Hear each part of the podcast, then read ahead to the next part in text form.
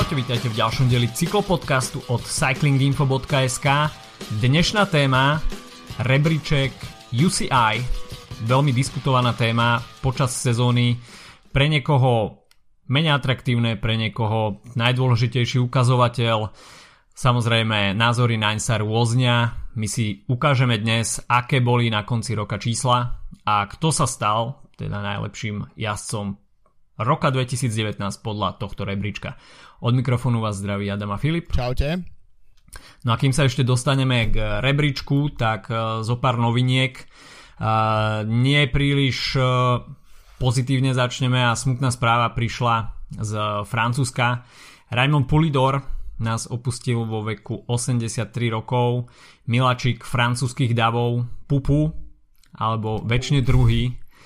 A človek, ktorý Mal tú smolu, možno aj šťastie, že si mohol zmerať sily s najväčšími velikánmi jeho doby, Žakom Anketilom a Edim Merksom.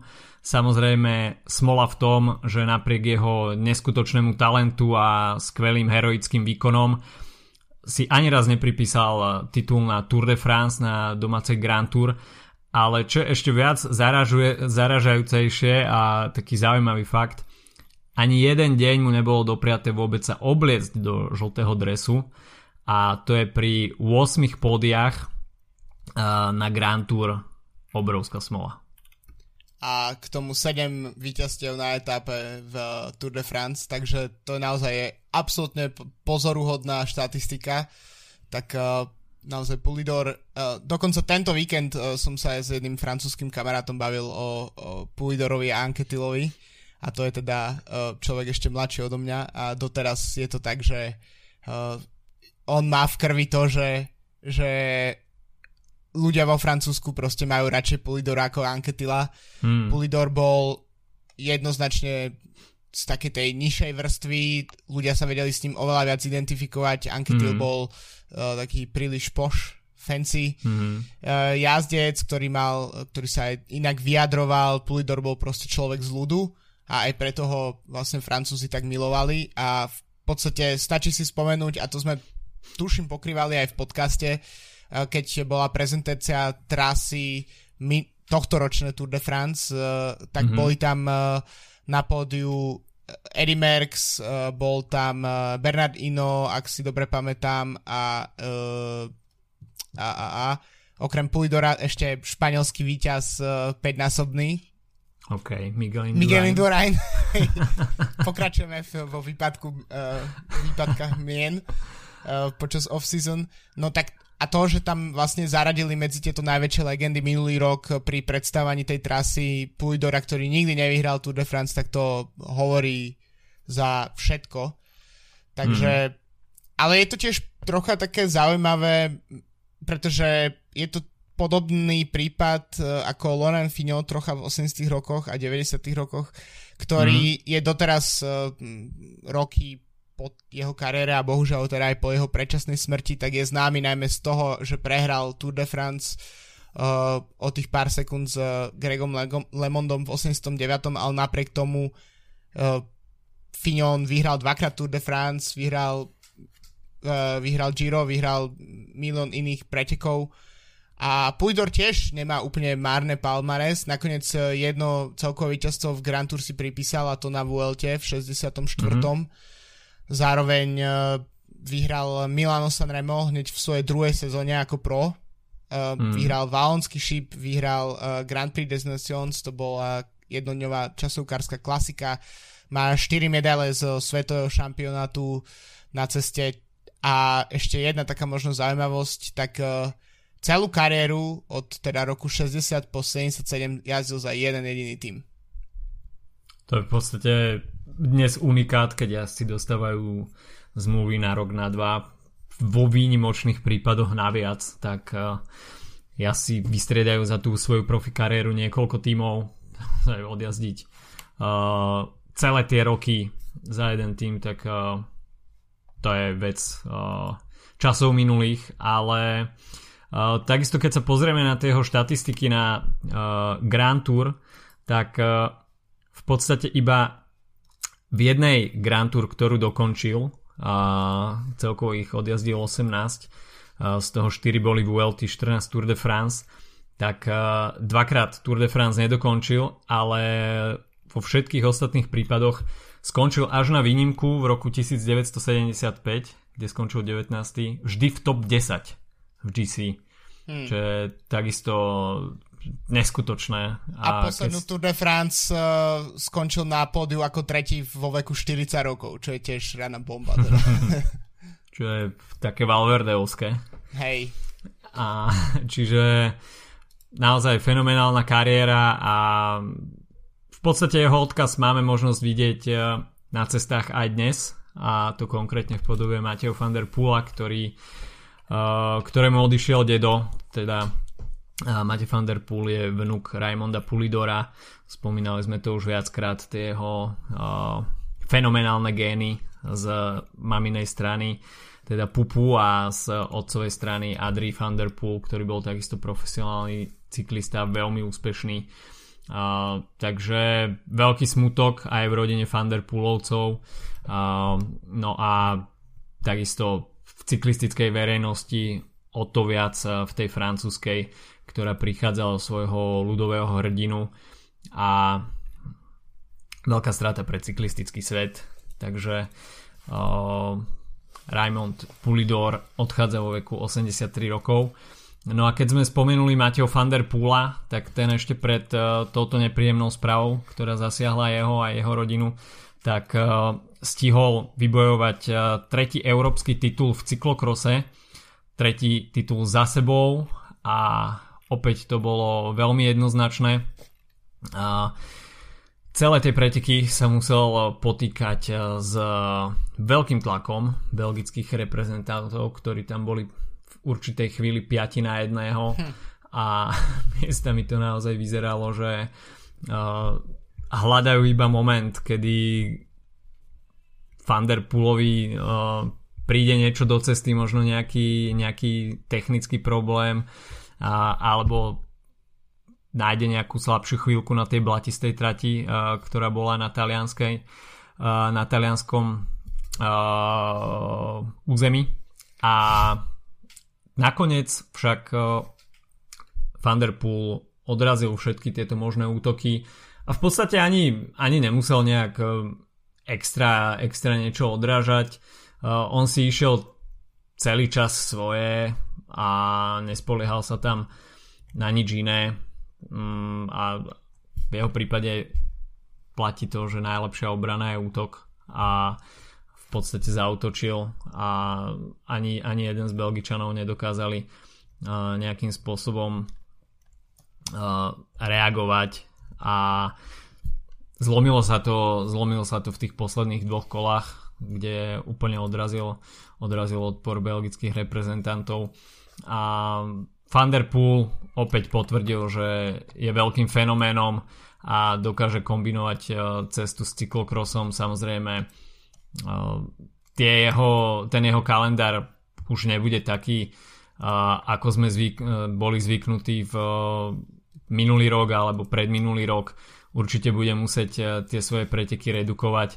A o to vzácnejšie je možno tento titul z, z európskeho šampionátu, pretože budúci rok, pokiaľ už naozaj definitívne prestupí na cestu, tak bude si musieť trošku ten kalendár upraviť. A teda aj minulý týždeň sme to už spomínali, že uh, treba si to jednoducho užívať. Uh, toto, čo máme možnosť vidieť a určite, určite uh, máte Van Der Poel ešte ponúkne nejaké zaujímavé výkony z, na cyklokrosovej trati tento rok, ale asi toho bude už pomenej, pretože v Corendone Circus asi budú čoraz viac trvať na tom, aby sa sústredil na svoje výkony na ceste. Tak uh, uvidíme ho práve po mne na VLT, podľa všetkoho, čo sa hovorí v médiách, tak to bude veľmi zaujímavé a som veľmi sa osobne teším na jeho debut na, v, na Grand Tour, takisto uh, som čítal posledný týždeň, že sa chystá na Tireno Adriatico, teda pokiaľ dostane jeho tým divokú kartu a mm. takisto bude debutovať aj na Paríž-Roubaix čo bude určite veľká vec. Hmm. A takže myslím si, že pre Fandepula to bude bude to veľmi zaujímavá sezóna, kedy môže naozaj potvrdiť uh, ne, na začiatku roku svoju dominanciu v cyklokrose, potom prejsť na cestu, zase sa potom sústrediť na olympijské zlato z uh, horských bicyklov, až sa vrátiť na uh, vlastný Grand Tour, tak to bude naozaj nabitá sezóna. Mimochodom, ešte k tomu titulu z uh, Európskeho šampionátu, tak uh, myslím, že celkom pozitívna správa pre cyklopros, cyklokros, akože nikto asi neočakával, že vyhrá niekto iný ako Thunderpool, mm-hmm. ale myslím si, že jeho konkurenti sa ho viac držali ako po ako sme zvyknutí, kedy celú tú minulú sezónu v podstate Thunderpool od, odchádzal tam v prvom, druhom kole a už ho nikto nikdy nevidel, tak, mm-hmm. uh, tak vlastne som co, celkom osobne si myslím, že pre atraktivitu cyklokrosu túto sezónu to je celkom pozitívne, že boli tam nejaké preteky, ktoré síce vyhral, ale nebolo to pre neho možno až tak jednoduché ako v, v tých ostatných prípadoch. No určite e, možno trošku aj smola, že Nevideli sme priamy súboj s Waltom Fanartom, ako sme už minulý týždeň spomínali, tak ten sa ešte stále dáva dokopy po zranení z Tour de France. Eli Serbit, Laurent Svek doplnili pódium, no a najlepším jazdcom mimo Beneluxu bol 8. Tom Pitcock a hneď za ním skončil Felipe Orc Lloret zo Španielska. Čo sa týka českých, slovenských reprezentantov, Michal Borožian svadba 19.20. 23. skončil Tomáš Paprská. No a čo sa slovenských reprezentantov týka, tak Ondrej Glajza skončil na 25. mieste a, a to bol vlastne posledný jazdec, ktorý uh, stihol ešte finišovať pred uh, chytením jedného kola a Matej Ulík, tak ten uh, prišiel do cieľa z respektíve chytil dve kola. Takže slovenskí reprezentanti povedzme si to tak hlboko v poli porazených, ale OK, no Slovensko nepatrí medzi, medzi cyklokrosovú špičku nielen teda v Európe, ale aj vo svete, takže uh, toľko asi k majstrovstvám Európy v cyklokrose. Máte van der Poel obhájil svoj titul a má ich na konte už, uh, už 3, čiže okrem duhového dresu si môže obliecť uh, aj európsky, aj keď teda ten vzhľadom na to, že, že, že má duhový, tak mu asi bude vysieť uh, hodnú chvíľu na stene. Takže, Nie, ak, by, ak, by si, ak by si obliekal, vieš, vo vrstvách, že, že ak by vo napríklad, vrstvách, áno, áno. predsa len cyklokrosa jazdí v chladnom počasí, tak uh, máš, prvý máš korendon dress, potom máš uh, uh, majstr, európskeho majstra a nakoniec toho šampióna. Neviem, či je aj holandským majstrom túto sezónu a to si netrúfam. Pravdepodobne áno. Ale je to veľmi pravdepodobné. Tak možno až so štyrmi dresmi napríklad nastúpajú úplne v pohode. A napríklad e, teoreticky môže dostať ešte lídra uh, svetového pohára, keď si odjazdí nejaké ďalšie preteky. Mm, to mi pripomína fotku uh, Andyho Culio z majstrovstiev sveta v Yorkshire, keď bol na nejakej tímovej prezentácii na pódiu a mal na sebe asi tri dresy alebo proste asi plnú výbavu, ktorú k Yorkshireu dostal v, v tom Yorkshireskom Mordore, ktorý sme mali, mali možnosť vidieť tak ten tam na seba nahodil naozaj všetky dostupné vrstvy, aby sa aspoň trošku zahrial tak máte Van Der Poel si toto môže dovoliť s majstrovskými dresmi. Presne, to, to si dovol. Takže uh, naozaj veľmi luxusná situácia. OK, Poďme teda k téme, ktorej sa chceme dnes primárne venovať a to sú UCI Body, UCI rebríček eh, za rok 2019 eh, aby sme si ešte objasnili, že o čo vôbec ide, tak eh, pre tých, ktorí možno UCI rebríček nesledujú, alebo je to pre nich novinka, tak určité novinky zaviedla UCI aj pred štartom ročníka 2019, keď prestal existovať World Tour rebríček, ktorý zostavovala si aj predtým. A kde sa zarátavali iba, pretek, e, iba body z World Tour pretekov. A, no a aby sa zaviedlo proste niečo komplexnejšie, nejaká tabulka, kde sa budú kumulovať body zo všetkých pretekov, tak sa zaviedol a, svetový rebríček UCI World Ranking. A ten zahrňa body zo všetkých podujatí e, v priebehu ročníka čiže aj z, z podujatí nižšej kategórie a teda do tohto rebríčka mali možnosť získavať body aj asi World Tour, Pro Conti tímov a kontinentálnych tímov. Novinkou takisto bolo, že okrem toho individuálneho rebríčka sa zostavoval zvlášť rebríček za jednodňové preteky a za etapové preteky. Takže to, čo sme videli možno v minulých rokoch, Kulách. keď prišlo k takému mixu uh, GC lídrov a jazdcov klasikárov, tak eh, tento rok sme mali možnosť vidieť aj separátne rebríčky, eh, čo takisto prinieslo nejakú určitú prehľadnosť, dajme tomu, alebo nejakú novú vlnu prestíže. Alebo pokus o to. alebo, alebo pokus. No a tým, že ten rebríček bol, dajme tomu, tvorený ako tenisový rebríček, respektíve po, vzoru, e, po vzore tenisového rebríčka, kde sa v priebehu ročníka potom odpočítavali body, pokiaľ jazdec teda tie body z minulého roka neobhajil, tak uh, jazdci mohli uh, počas, počas roka klesať, stúpať uh, aj na základe tohto odpočtu bodov. Takže um, toto možno bolo v zámere UCI zatraktívniť rebríček, aby sa stal trošku viacej dynamickým a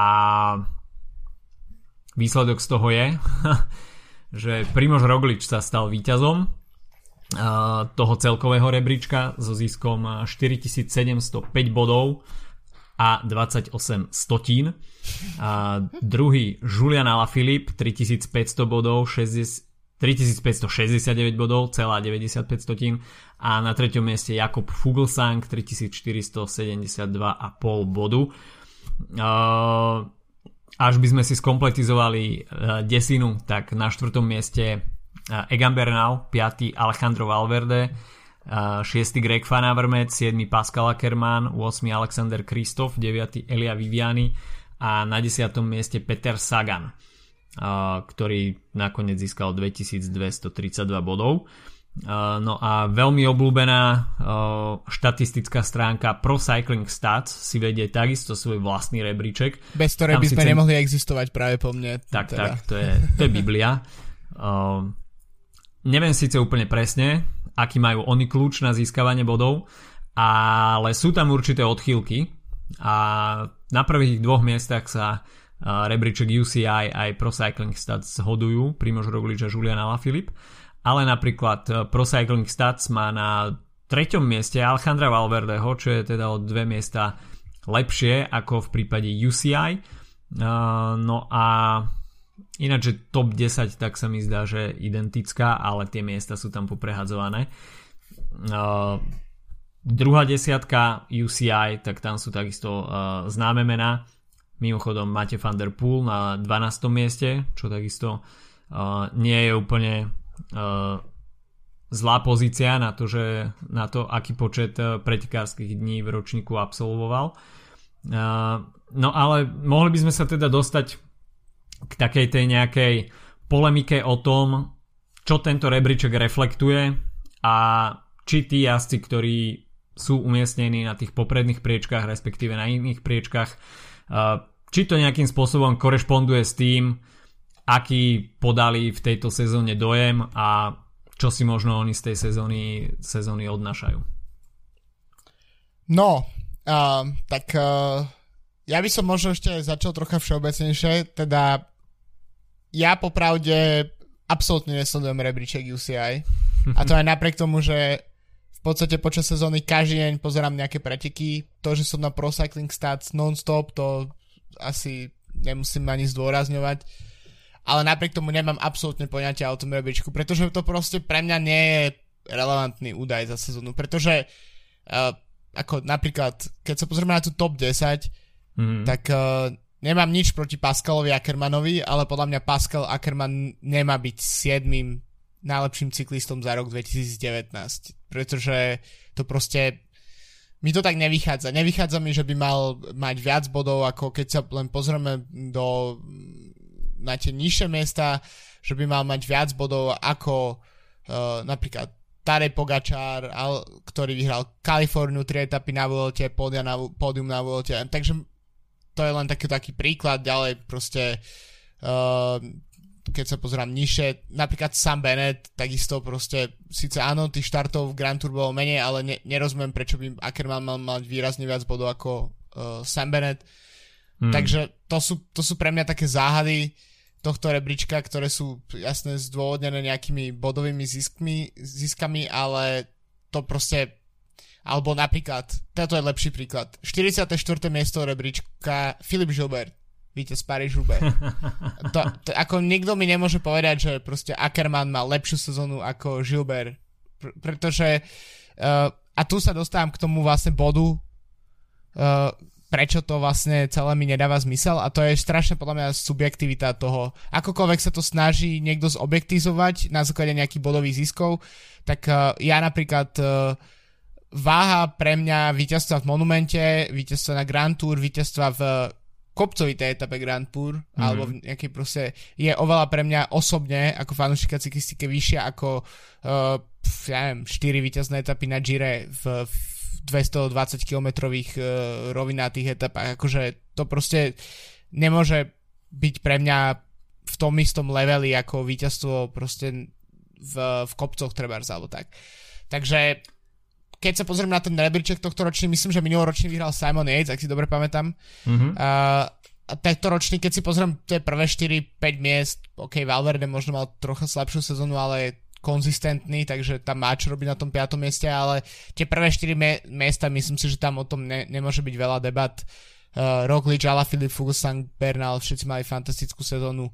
Roglic dvakrát podiu Grand Tour, Alaphilippe vyhral takmer všetko, Fuglsang bol takmer celý čas druhý za, za, za Alaphilippom uh, na jar a potom sám povyhrával uh, dôležité preteky a Bernal samozrejme ako víťaz Tour de France, ale tam ďalej už proste, jak, jak sa tam začínajú motať tí šprintery, tak ja si proste nemôžem pomôcť a, a to nie je úplne pre mňa funkčný rebríček. Na druhej strane, neviem, či som úplne za, zastanca delenia toho, nie, toho na x ďalších rebríčkov, že proste šprinterský, časovkársky, neviem aký. Že to je niečo, čo by možno objektívnejšie dávalo zmysel, ale zároveň si myslím, že to nejak ako Uh, to mi úplne celkom tiež nedáva zmysel. Takže vôbec neviem, ako z tohto výsť. Pritom ja ako z princípu som celkom, napríklad keď som ešte v, v podstate hlavne v detstve sledoval trocha tenis, tak ten akože rebríček ATP a WTA ma strašne bavilo sledovať. Mm-hmm. Pre, ale možno je to práve preto, že v tenise sa to oveľa jednoduchšie dá zobjektivizovať, uh, že máš proste zápas dvoch ľudí, a turnaje majú určitú váhu, proste 4 Grand Slamy a, a vždy je jeden víťaz a proste je to mm. tak nejak ako te, ten pavuk je jednoznačne proste stále taký istý prvé kolo, druhé kolo, tretí kolo a podobne. Takže tam mi to nejak oveľa viac dáva zmysel ako v, v tak strašne variabilnom športe, akým, akým je cyklistika, kde máme proste uh, etapy rôznych podujatí, rôzne dĺžky, rôzneho profilu, Eh, v rôznej konkurencii takisto, to je, to je podľa mňa tiež dôležité, že, že predsa len je iné vyhrať šprinterskú etapu na VLT a je iné vyhrať šprinterskú etapu na Tour, kde predsa mm. konkurencia je väčšia.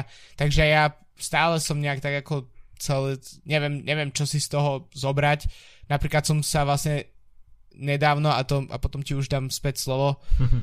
uh, počúval som uh, podcast Johana Brunila, myslím, mm-hmm. že to bolo k majstrovstvom sveta alebo k preview Tour de France alebo k niečomu, mm-hmm. uh, kde spomínal to, že on by vlastne zrušil celé majstrovstvo sveta ako preteky, pretože si myslí, že rebríček, že víťaz koncoročného rebríčka by mal byť majstrom sveta, respektíve mal by to právo nosiť dúhový dres.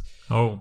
a, a to mi prišlo ako, že wow, akože fakt ten rebríček, ktorý nesleduje vôbec nikto, ktorý nemá absolútne podľa mňa hlavu a petu, tak by mal rozhodovať o tom, o, tej, o tom druhom drese, akože to mi príde ako úplne stresné sa pripraviť napríklad do jedny tak ako zaujímavé preteky v roku, ako sú majstrovstvo sveta, len kvôli tomu, že máme nejaký ako rebríček. Tak to, to len, uh, tak zase Brunil tiež nie, nešetrí občas kontroverznými názormi, mm. takže to je len tak ako príklad, ale to, to mi ešte vlastne napadlo, kým som sa, kým sa tu ja roztapal o tom, aký je rebríček UCI úplne mimo.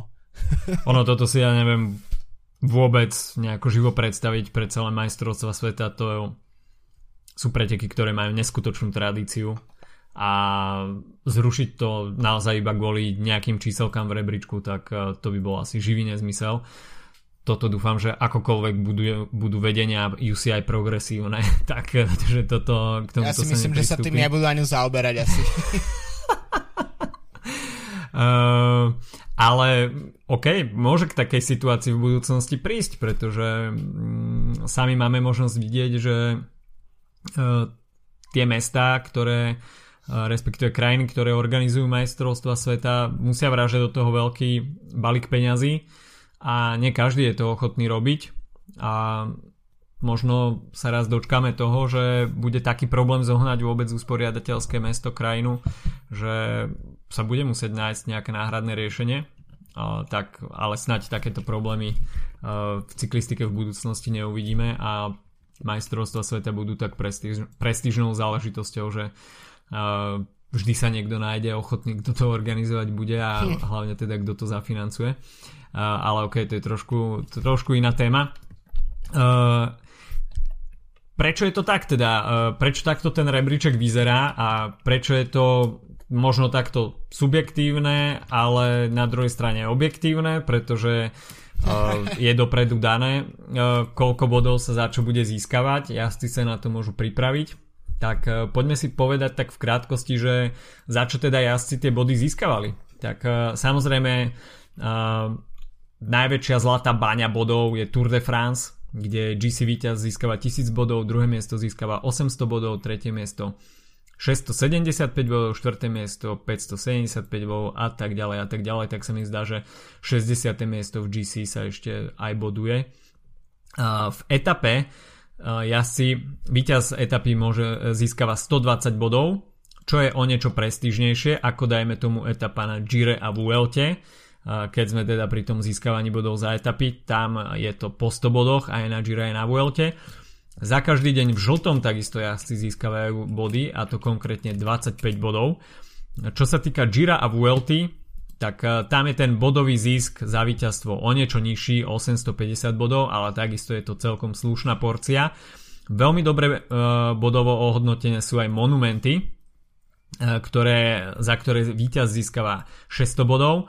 E, takisto rovnaký počet bodov získavajú jazdci e, za triumfy na majstrovstvách sveta a na olympijských hrách. E, no a potom už máme, dajme tomu papierovo, tie nižšie hodnotené preteky, Strade Bianche si tento rok polepšilo a víťaz získal 400 bodov.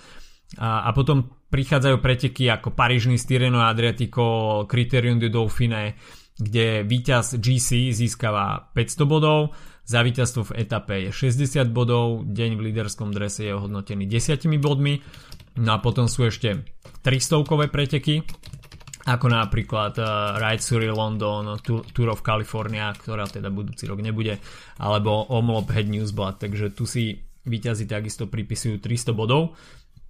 Otázne teda je, že či 5 etap na Tour de France by sa malo vyrovnať jednému monumentu. To je, to je už proste taká aj psychologická záležitosť, hej. Ako jasné, Dajme tomu, že Marcel Kittel, keď uh, zvíťazil v 5 etapách počas jednej Tour de France, bol to fenomenálny výkon, ktorý si zapamätáme a získal za to, neviem ako to bolo v tom čase, ale dnes by za to získal 600 bodov, čo sa rovná jednému monumentu. Dajme tomu, že je to výkon rovnako fenomenálny ako keď jazdec triumfuje na monumente. V tom prípade hej. Ale jazdec napríklad môže uh, ísť na dve Grand Tour, v jednej vyhrá 3 etapy, v ďalšej vyhrá, dajme tomu tiež na Gire 3 etapy. Je to síce pekné, ale či to oslní tak, ako víťazstvo na jednom monumente, tak to je otázne. Pre niekoho sú monumenty proste výkladnou skriňou cyklistiky, úplný highlight, samozrejme pre jazdcov, pre fanúšikov, ktorí milujú klasiky, tak eh, je to, je to niečo posvetné. Na druhej strane sú ľudia, ktorí sledujú, dajme tomu, iba Tour de France a pre nich je víťazstvo na etape v Tour de France úplne top. Takže tuto na seba narážajú také dva svety etapových e, pretekov, jednorazových pretekov a možno aj preto vznikla tá e, vznikol ten rebríček e, oddelen, oddelených etapových pretekov, individuálnych jednodňových pretekov. Takže tá myšlienka možno nebola úplne zlá. Na druhej strane delí sa to na nejaké dva svety, hoci je to teda jedna cyklistika, jedna cestná sezóna, tak je to naozaj na polemike. Samozrejme veľkú otázku, veľký otáznik je, či ten zisk jednotlivých bodov v pretekoch zodpoveda priamo aj tej prestíži pretekov a samozrejme o tom celkovom hodnotení jazdcov na konci sezóny uh, svedčia aj o to, ako sú jazdci konzistentní a koľko tých pretekárskych dní absolvujú. Takže uh, keď sa pozrieme na ten rebríček a vidíme, že Ricard Carapaz, víťaz Gira, je až na 24. mieste, tak je to naozaj mm, bije to do očí. Hej. Proste je to víťaz jednej z troch Grand Tour, víťaz rúžového dresu, čo je v podstate úplne top prestížna záležitosť. Na druhej strane je pred ním Nairo Quintana. Takže, ktorý, OK, čo si pamätáme o Nairovi Quintanovi túto sezónu? Jedna etapa Tour. No, presne tak. Takže ale tých bodov jednoducho počas sezóny naakumuloval viacej a je pred Ricardom Carapazom, takže tuto proste narážajú na seba tie dva svety. Hej, sčítavanie čísel a potom ten celkový dojem, ktorý, ktorý jazdec po tej sezóne zanechá. Mm, čo je viac, no? no, to je, to je presne to, že a, a ďalšia vec je, napriek tomu, aký mám rešpekt k monumentom a ako sledujem jednodňové preteky, v podstate je to ako obľúbenú časť sezóny, tak tiež neviem, či som stotožený s tým uh, bodovým porovnaním víťazstva v Tour de France napríklad a s uh, víťazstvom v monumente. Že hej, mm. proste to, že monument trvá jeden deň, druhá vec je, že po Parížu sa, sa tí asi musia regenerovať potom proste týždne, lebo sú absolútne zdevastovaní ale porovná to s 21 dňovým konzistentným výkonom v Grand Tour je podľa mňa tiež tak ako na pováženie, že, hmm. že či naozaj napríklad ten, ten istý Gilbert, ktorého som spomínal um, ako príklad toho, že je príliš hlboko v tom rebríčku, tak uh, či jeho 600 bodov za, za Paríž Rube sa vyrovná uh, 6 z 10 uh, bodov Egana Bernala z Tour de France, alebo uh, 600 z 800 bodov, 600 versus 800 bodov v prípade uh, Rogliča na Vuelte alebo mm. Carapaza na Gire. To je taký mm. ako uh, podľa mňa veľmi zaujímavý moment a takisto dobre, že si spomenul tie uh, jednodňové a stage race rankingy, o, o ktorých som teda nemal ani veľké zdanie, teda popravde teda respektíve som nevedel o ich existencii, ale tiež ma celkom prekvapilo, že uh, v podstate prvé miesto Greg Van Avermaet, ktorý nevyhral túto sezónu mm. žiadnu klasiku, uh, Alexander Kristof vyhral Henvelogem. Vyhral v Kanade. Á, OK, pravda. Tak to zase sú, no a to je ďalšia vec, že ako ja napríklad kanadské jednodňovky sú v pohode, akože podľa sú v pohode preteky, ale ja, pre mňa to nie je to isté ako čokoľvek, čo sa odohráva na jar proste v Belgicku a podobne. Mm. Proste to nie je ten istý typ pretekov a neviem, možno sa to čiastočne to mohlo vyriešiť tým, čo sa nakoniec uh, odvrhlo na budúcu sezónu a to je vytvorenie tej nejakej uh, série uh, jednodňových klasík, ktorá, ktorú UCI plánovala odštartovať, nakoniec to myslím vetovali týmy, ak si dobre zastupcovia týmov, ak si dobre pamätám. Hmm. Bola taká správa pred asi dvoma, troma týždňami, no takých správy, ak bývajú stále z UCI a ich návrhmi a potom následnými reakciami z nejakých ako hmm. uh, jazdeckých a tímových únií a podobne. A, a to by možno dávalo väčší zmysel dať proste vytvoriť sériu jednodňových pretekov proste kvázi keď to budem hyperbolizovať, tak Ligu majstrov, proste jednoňových pretekov. Mm. Uh, so všetkými monumentmi, so všetkými mm, v podstate vážnymi tými uh, dôležitými jednoňovkami na jar a teoreticky sa možno dať tie Kanady a podobne sa dajú zaratať a to je jedno. Každopádne vytvorí jednu tú konzistentnú, sé- konzistentnú sériu alebo niečo proste v štýle kalendáru Formuly 1, ktorý si bude koexistovať v rámci toho kalendára celoročného UCI. Mm-hmm. A vtedy by to možno dávalo zmysel, ale neviem, tiež proste mať nejakú takúto sériu v rámci UCI, to, mi, to, to by možno mal väčší zmysel ako existencia nejakého takéto rebríčka. No a potom, uh, keď si pozrieme na ten uh, stage race uh, rebríček, tak to je ďalšia vec, že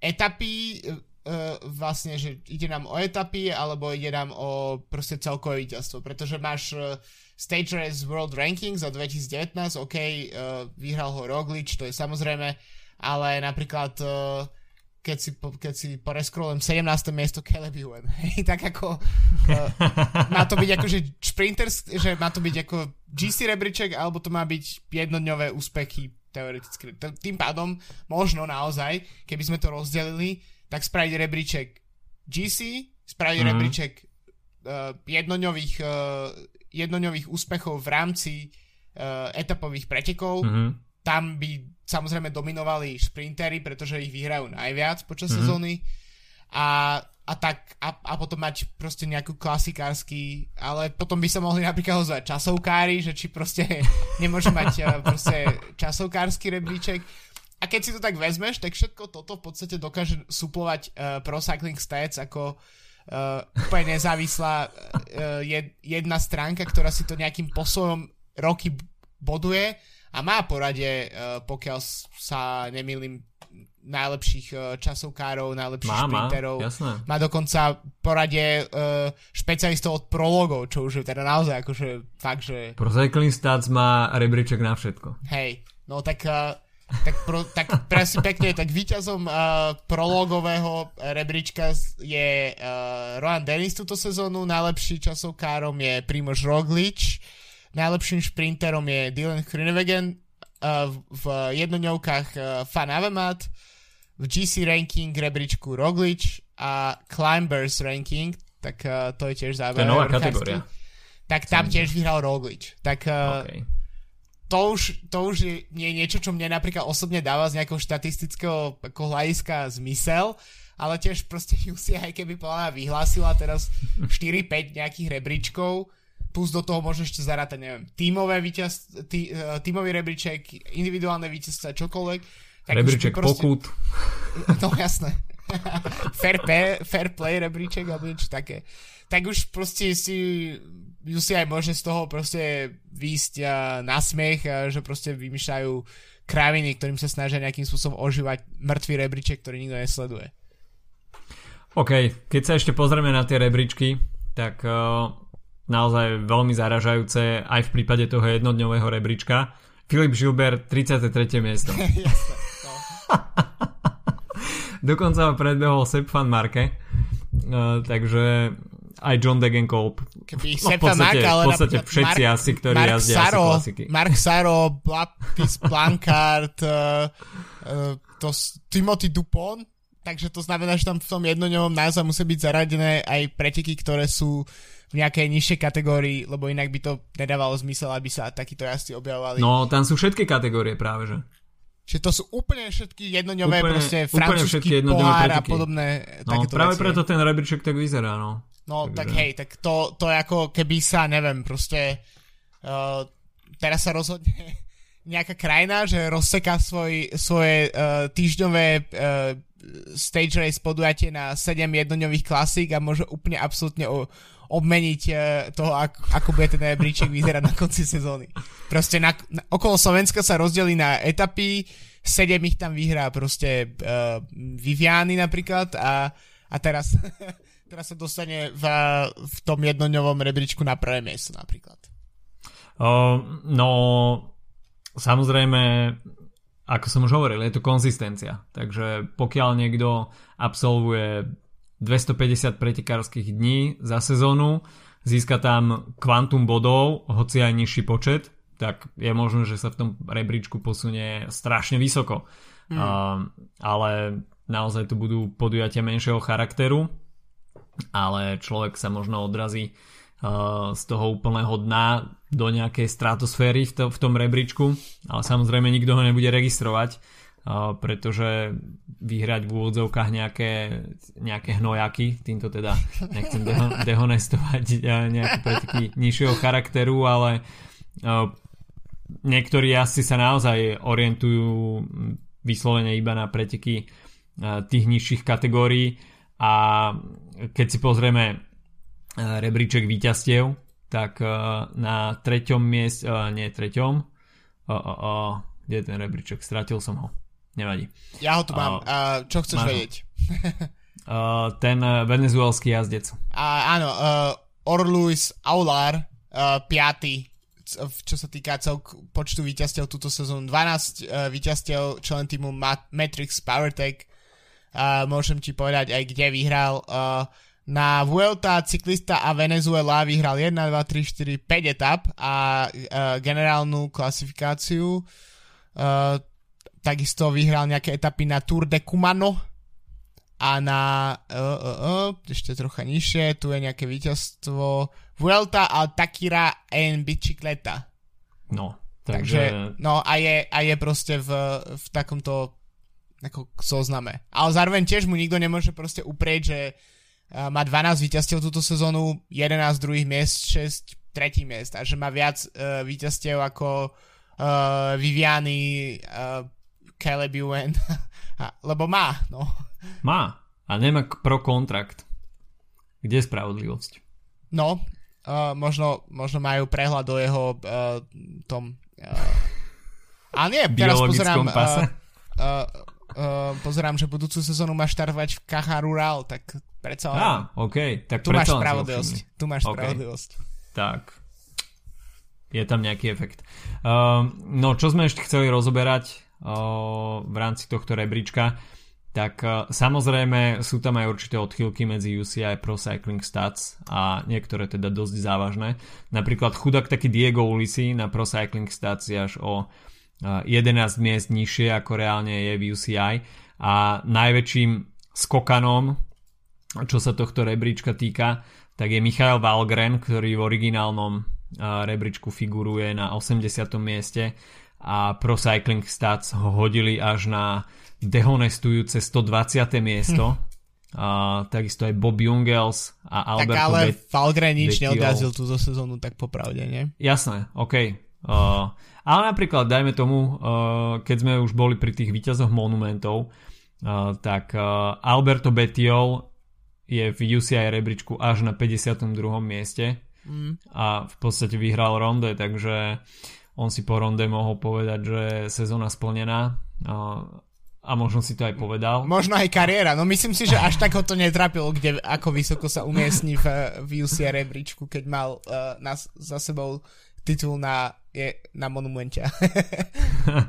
Ale takisto uh, veľmi nízko skončili aj jazdci, ktorí bývajú pasovaní za uh, favoritov či už na Grand Tour alebo týždňových etapakoch tak konkrétne Rafal Majka až 53.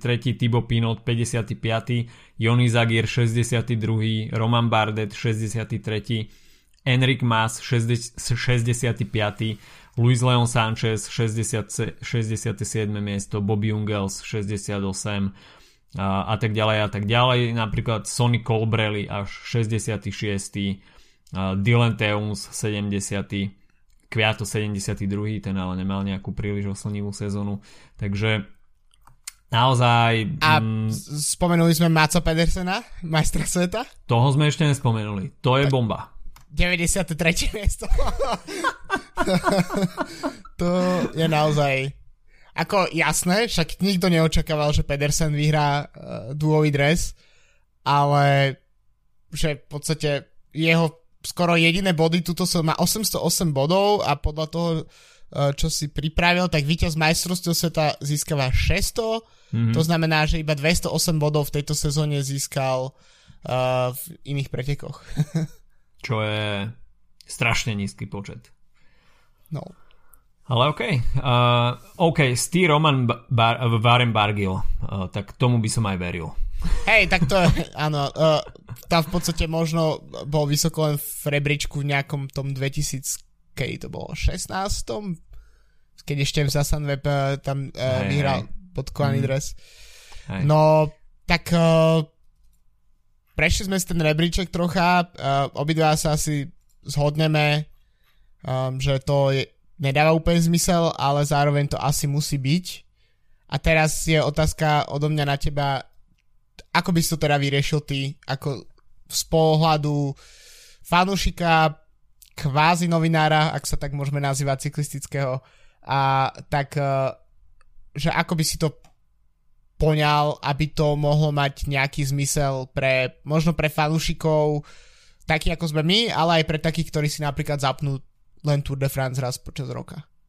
Ja nevidím nejaký veľký zmysel vo vytváraní viacerých paralelných uh, rebríčkov, čiže disciplíny ako najlepší časovkár, najlepší uh, jazdec z individuálnych pretekov, respektíve jednodňových pretekov alebo etapových pretekov, kde sú zahrnutí, dajme tomu, aj šprintery za výsledky v jednotlivých etapách, tak v tomto ja veľký zmysel nevidím. Podľa mňa spravodlivejší, respektíve komplexnejší je ten pohľad do celkového individuálneho rebríčka, ktorý vyhral teda Primož Roglič. Podľa mňa bol určite dobrým krokom, že sa tam nekumulovali iba výsledky z, z World Tour podujatí, ale že sa tam dávali výsledky zo všetkých podujatí, pretože takto sú z toho rebríčka automaticky uh, vyškrtnutí jazdci tých nižších kategórií, ktorí samozrejme nezískavajú pozvanky ich týmy na podujatie najvyššieho charakteru. Takže to, že sa to nejakým spôsobom e, zunifikovalo pre všetkých je určite pozitívne. Na druhú stranu je určite otázka, čo sme už teda aj rozoberali, či tie jednotlivé preteky sú hodné tých bodov, ktoré sú im aktuálne pridelované. Čiže či dve víťazstva v Monumente sú viacej ako víťazstvo v GC na Tour de France alebo na Grand Tour, či už na Giro alebo v Vuelte, tak to je veľmi otázne. A jednoducho možno by bolo zaujímavé získať nejakým spôsobom nejaké dáta, ťažko povedať, že ako, ale nejakým spôsobom to zobjektivizovať, možno na základe vatov, priemerných rýchlostí, čo ja viem čo, nastúpaných výškových metrov. Segmenty počet, na strave. počet hodín v sedle, v sedle, segmenty na strave, nejakú bulharskú konštantu nájsť, ktorou by sa to násobilo a bum, na konci ti vyleze nejaké číslo, ktoré by bolo nejakým spôsobom najobjektívnejšie. Takto je to naozaj veľmi polemické a v podstate všetko záleží iba na tom prerozdelení tých bodov, pretože rebríček ako taký je objektívny. Získavaš tam body proste za jeden kalendárny rok a koľko ich získaš, tak e, to sa ti odrazí na poradí. Otázne teda je, že či tie jednotlivé preteky v takom systéme, akom sú teraz nastavené, sú hodné tých bodov, ktoré sú im pridelované. S tým no, úplne ja si myslím, že určite, určite to hodnotenie nejaké rezervy má, a minimálne Grand Tour by som ohodnotil o niečo viac ako jednodňové preteky, pretože to je trošku väčšia drina. Uh, OK, tie etapy ešte by som bral, ale za víťazstvo v GC tak by som určite uh, prideloval o niečo viacej bodov. A tie ostatné preteky tak tam nevidím možno nejaký, nejaký väčší problém, ale jednoznačne najobjektívnejšie je ten rebríček celkovo a akékoľvek delenie, tak e, to už je v podstate iba taká nejaká kozmetická hra a e, každý sa možno nájde v tom rebríčku niekde, ale pokiaľ sa chce človek porovnávať s ostatnými, tak je dobre, keď sa na to pozrie komplexnejšie. Áno, tak uh, tomto súhlasím, že, že vlastne tá snaha o to, o to objektivizáciu toho je podľa mňa úplne v pohode. Akurát to nastavenie tých bodov je podľa mňa tá subjektívna vec v tomto, mm. v tomto prípade. Uh, pretože ja napríklad by som to nastavil úplne inak a, a som presvedčený o tom, že 99% ľudí by mi povedalo, že to nie je nastavené dobre, pretože tak hmm. je to o to, čo, čo v nás tie preteky vyvolávajú, pretože sú preteky napríklad, ktoré sú možno významné, ale uh, napríklad ich nesledujeme. Pre, napríklad, hmm. neviem, vezmeme si Tour of California, ktoré bol World Tour, ale v podstate som ho nikdy nesledoval, pretože to je naraz Girom a tak je jasné, mm-hmm. že mhm. proste tie preferencie sú nastavené úplne logicky, hej. Ale takisto, keby kdokoľvek z aké krajiny o tom bude rozhodovať, tak v, pre ňu budú hrať rolu napríklad uh, národné nejaké ako mm. povedomie, že uh, OK, neviem, proste belgický týždňový etapák, uh, neviem, Baloa Tour alebo Bing Bang Tour, tak si zaslúži viac bodov ako ja neviem, proste nejaký náhodný týždňový etap, neviem, Czech Cycling Tour alebo tak. Mm-hmm. Že proste e, zatiaľ čo ja napríklad aj napriek tomu, že Czech Cycling Tour nemáme ako sledovať, tak si myslím, že pre mňa napríklad je celkom zaujímavé, pretože sa to samozrejme odohráva v blízkosti našej krajiny. Že to sú také ako strašne subjektívne veci. Ale len tak, čo by som ešte povedal, že dva rebríčky, ktoré ja osobne na uh, Pro Cycling Stats obľúbujem sledovať a ktoré sú pre mňa akože obľúbené a ktoré naozaj ma to zaujíma, tak to je počet víťazstiev tímov, mm-hmm. to mhm. je môj obľúbený rebríček, ktorý vyhral uh, Decodny Quickstep so 68 víťazstvami a druhý najobľúbenejší je počet odjazdených dní, uh, ktorý, ktorý, ktorý vyhral tento rok uh, Jens Debuscher s 95 dňami mm-hmm. pred uh, Luis Leonom Sanchezom, ktorý mal rovnaký počet bolov, neviem na základe čoho ich uh, Pro Cycling Stats odlišil. Tretí Thomas Degen 94 súťažných dní, takže to je, to je podľa mňa celkom solidný nárez. Mm. Uh, a tiež nejaký ukazovateľ niečoho, neviem si čoho, ale uh, to sú rebríčky, ktoré napríklad osobne mňa zaujímajú. A ešte mi napadá teraz, keď o tom hovorím, Uh, v, pred pár rokmi som uh, počúval rozhovor s uh, Dan Cravenom, uh-huh. s, s bývalým cyklistom z Nabibie, uh-huh. ktorý uh, sledoval v, na Pro Cycling Stats uh, taký jeden z tých rebríčkov, alebo teda takých štatistik, ktoré tam sú, že ktorí jazdci v histórii odjazdili najviac pretekov v rôznych krajinách sveta. Mm-hmm. A on sám si potom na záver už svojej kariéry vyberal krajiny, v ktorých štartoval, aby sa dostal na čelo toho rebríčka. Teraz ho momentálne ho neviem nájsť, lebo samozrejme Pro Cycling Stats je tak trocha čierna diera, ale uh, príde mi to absolútne proste geniálne, keď, keď ešte aj samotní jazdci sa zahlbia niekde do týchto štatistík, ktoré nájdú uh, na internete a prispôsobujú tomu, uh, kde, kde budú štartovať. Mimochodom, keď sme uh, pri týchto uh, už absurdných štatistikách, tak uh, tento týždeň prebehla jedna správa niekde v Británii, nejaký pán, neviem, už vo vysokom dôchodkovom veku, ktorý si robil, ručne si zapisoval štatistiky počas svojho života, koľko odjazdil, tak vyšlo mu už milión míl odjazdil. To je, to je neskutočné. No a našiel som ten uh, rebríček uh, a je celkom zaujímavý, pretože uh, máme tam silné slovenské zastúpenie. Teda uh, Dan Craven je spolu s Larsom Priom na prvom mieste so 44 krajinami.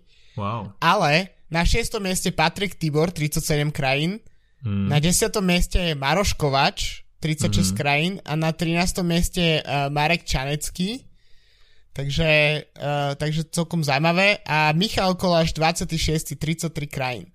Takže okay. celkom Slováci celkom ako obsadili tento rebríček, ale on je veľmi zaujímavý práve preto, že tu vidíš tých jazdcov, uh, ktorí jazdia v konty pro konty, pretože sa jazdí v oveľa exotickejších krajinách, mm-hmm. zatiaľ čo tí World Tour jazdci proste pohybujú v tých uh, pár hlavných krajinách počas sezóny. Uh, tak v podstate Dukla momentálne jazdí v Senegale, čo len potrebuje hmm. to, ten ako trend tohto a uh, Marek Čanecký napríklad ako aktívny jazdec z Dukly, tak, mu, tak je to jedna z tých jeho 34 krajín, kde, kde No a aby sme, aby sme Slovákov iba uh, nechválili, tak uh, UCI vydáva takisto rebríček krajín, ktorý sa potom odráža samozrejme na miestenkách na medzinárodných podujatiach ako majstrovstva sveta alebo olympijské hry. A Slovensko skončilo tento rok na 24. mieste. Pred nami, pred nami bolo napríklad aj Portugalsko, Ekvador, Česká republika, Kanada, Kazachstan a, a tak ďalej. A, a s celkovým počtom získaných 2966 bodov, keď si odpočítame body Petra Sagana, ktorý bol 2232, tak je to nejakých 700 bodov, ktorí získali iní jazdci okrem Petra Sagana, čo je, čo je v podstate dosť málo no. a preto aj slovenská reprezentácia získava toľko miesteniek, ako získala napríklad aj pre tohto ročné majstrovstva sveta. takže mimochodom Belgičania s prehľadom zvíťazili s počtom bodov 13 491, druhý boli Taliani, tretí boli Holandiania, štvrtí Francúzi, piati Kolumbíci. Takže toto si myslím, že je ešte taký celkom objektívny rebríček, pretože naozaj to odráža silu tej krajiny a Belgičania aj Taliani, aj Holandiani, aj Francúzi patria v posledných rokoch k tej výkladnej skrini, čo sa cestnej cyklistiky týka. Aj keď teda potom v premietnutí na reprezentačnú úroveň to úplne neplatí, čo je mm. takisto jeden veľký paradox, pretože krajiny, ktoré získajú najväčší počet bodov, môžu poslať na medzinárodné podujatia najväčší počet jazdcov, ale to tiež nekorešponduje potom so získanými výsledkami, takže tuto by sa tiež mohla nájsť, mohol nájsť nejaký priestor na polemiku. Um, no a týmy, tak tie si už spomínal, čo sa víťazstiev týka, čo sa uh, rebríčku UCI týka a získaných bodov, tak uh, Quickstep na prvom mieste za nimi v tesnom závese Bora Hansgrohe a tretí uh, tým Jumbo Visma. Uh, zaujímavé takisto aj ten rebríček tímov, ako pozerám, tak uh, štvrtý napríklad UAE a Ineos až šiestý. No tak uh, zase napríklad uh, Pogačár, Kristof priniesli dosť veľké množstvo víťazstiev napríklad počas sezóny. Zatiaľ čo Ineos je napríklad tým, ktorý vyhráva Tour de France, ale tých uh, individuálnych uh, jednodňových výsledkov nemá až tak mnoho ani uh, vlastne Bernal napríklad oficiálne nevyhral etapu na Tour de France túto hmm, sezónu. To je tiež pravda. Takže, takže to tiež podľa mňa sa zohľadňuje. OK, myslím si, že sme to celkom kvalitne rozpitvali a uh, mohli by sme o tom ešte chvíľu polemizovať, ale uh, už tam asi nenájdeme nič, uh, nič, čo by extra stálo za reč, takže nebudeme mlátiť prázdnu slamu.